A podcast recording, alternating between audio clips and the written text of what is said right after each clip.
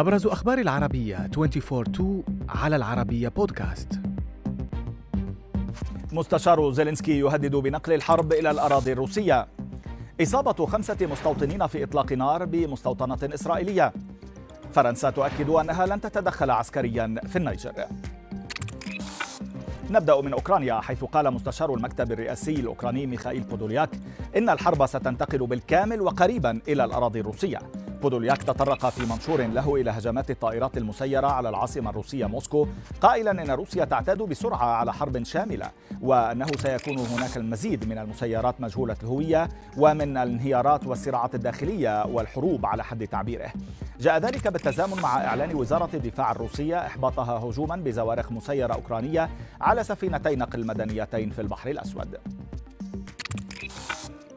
في إسرائيل. أصيب خمسة مستوطنين أحدهم إصابته خطيرة بإطلاق نار في مستوطنة معالي أدوميم شرق القدس قبل أن تطلق الشرطة الإسرائيلية النار على المنفذ وترديه قتيلا. الشرطة قالت في بيان أنه تم تحييد المهاجم دون أن تذكر مزيدا من التفاصيل قبل أن تعلن وسائل إعلام محلية عن مقتل منفذ العملية. فيما ذكرت القناة الثانية عشرة الإسرائيلية أن مطلق النار استخدم رشاشا من نوع M16 وكانت مستوطنة معالي أدوميم شهدت في أبريل الماضي عملية دهس وطعن لم تخلف أي قتلى. أولويتنا المطلقة هي أمن مواطنينا. بهذه الكلمات نفت وزيرة الخارجية الفرنسية كاترين كولونا اتهامات العسكريين الذين استولوا على الحكم في النيجر بأن فرنسا تريد التدخل عسكريا هناك. لكنها في الوقت نفسه قالت أن إعادة الرئيس محمد بازوم إلى منصبه أمر ممكن. وتعليقا على الشعارات المناهضة لفرنسا التي رفعت خلال تظاهرة أمام السفارة الفرنسية في نيامي قالت كولونا إنه ينبغي على باريس عدم الوقوع في الفخ.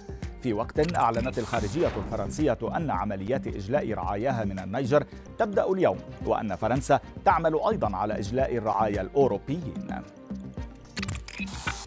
وإلى عالم الطب حيث كشف تقرير لصحيفة وول ستريت جورنال الأمريكية أن الموجات فوق الصوتية قد تصبح الوسيلة الأنجع لإيصال العلاجات إلى أماكن في جسم الإنسان يصعب الوصول إليها لعلاج أمراض مثل الزهايمر والسرطان.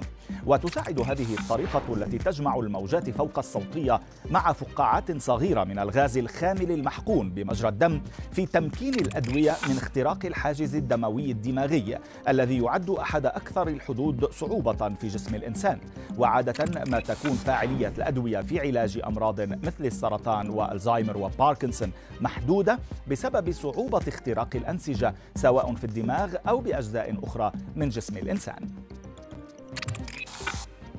بعد خلاف مع سلطات مدينة سان فرانسيسكو اضطرت شركة أكس المعروفة سابقا باسم تويتر لإزالة شعارها الضخم والمضيء المثبت على سطح المبنى الذي يضم مكاتبها. وكان تثبيت الشعار على سطح مقر الشركة جزءا من خطة إيلون ماسك لإعادة تسمية شبكة التواصل الاجتماعي.